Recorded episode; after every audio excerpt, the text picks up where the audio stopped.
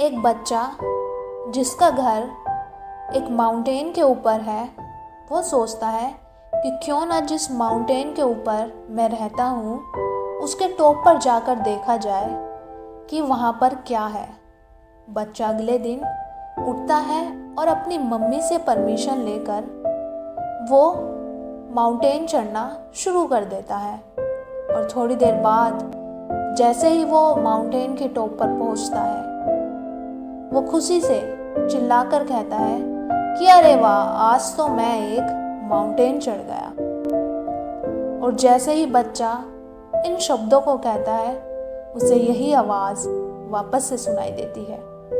अरे वाह, आज तो मैं एक माउंटेन चढ़ गया। बच्चा ये चीज़ सुनकर थोड़ा सा डर जाता है कि शायद मेरे अलावा भी यहाँ पर कोई और शख्स है। तो बच्चा सवाल करता है कि क्या यहाँ पर कोई और भी है? उसको वापस से आवाज़ सुनाई आती है कि क्या यहाँ पर कोई और भी है? बच्चा फिर से एक सवाल पूछता है कि यहाँ पर जो भी है प्लीज़ वो मेरे सामने आए।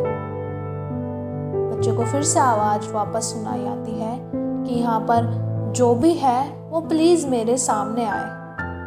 अब बच्चा मन ही मन में सोचता है कि शायद यहाँ पर कोई दूसरा शख्स है जो मेरे साथ खेलना चाहता है। और बच्चा जब तीन चार सवाल कर लेता है तो उसको गुस्सा आ जाता है। और वो चिल्ला कर कहता है कि तुम जो भी हो, मेरे सामने आओ। उसको वापस से आवाज़ सुनाई आती है कि तुम जो भी हो, मेरे सामने आओ। क्योंकि बच्चे को नहीं पता कि जब माउंटेन्स पर हम जाकर कुछ बोलते हैं तो जो हमारे वर्ड्स की वाइब्स होती हैं, वो वापस से टकरा कर हमें सुनाई आती हैं।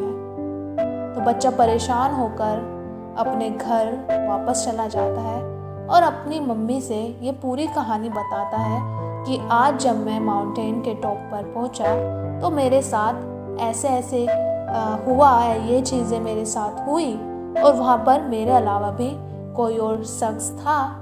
जो मेरे सामने नहीं आया। तो मम्मी बच्चे की बात सुनकर थोड़ा सा हंसती हैं और फिर उसको समझाती हैं कि बेटा, वहाँ पर तुम्हारे अलावा कोई और शख्स नहीं था, बल्कि तुम्हारी आवाज़ ही तुम्हें वापस सुनाई दे रही थी। जब तुमने माउंटेन के टॉप पर जाकर कुछ बोला होगा तो तुम्हारी आवाज़ चारों तरफ़ फैल गई होगी, गूंज गई होगी और तुम्हें तुम्हारे खुद के शब्द ही सुनाई दे रहे होंगे। इसलिए तुम्हें ये महसूस हुआ कि वहाँ पर तुम्हारे अलावा भी कोई और शख्स है। और आखिर में बच्चा अपनी मम्मी की ये बात सुनकर बहुत तेज़ी से हंसता है। ये कहानी मैंने आपको इसलिए सुनाई क्योंकि ऐसे ही हमारे जो वर्ड्स जो हम बोलते हैं, जो चीज़ें हम यूज़ करते हैं उनकी वाइब्स भी हमें वापस आती हैं। जैसा नेचर हम दूसरों के साथ रखते हैं, वैसा ही नेचर दूसरे हमारे लिए रखते हैं। इसीलिए अगर आप अच्छा सुनना चाहते हैं तो आपको पहले अच्छा बोलना पड़ेगा। Thank you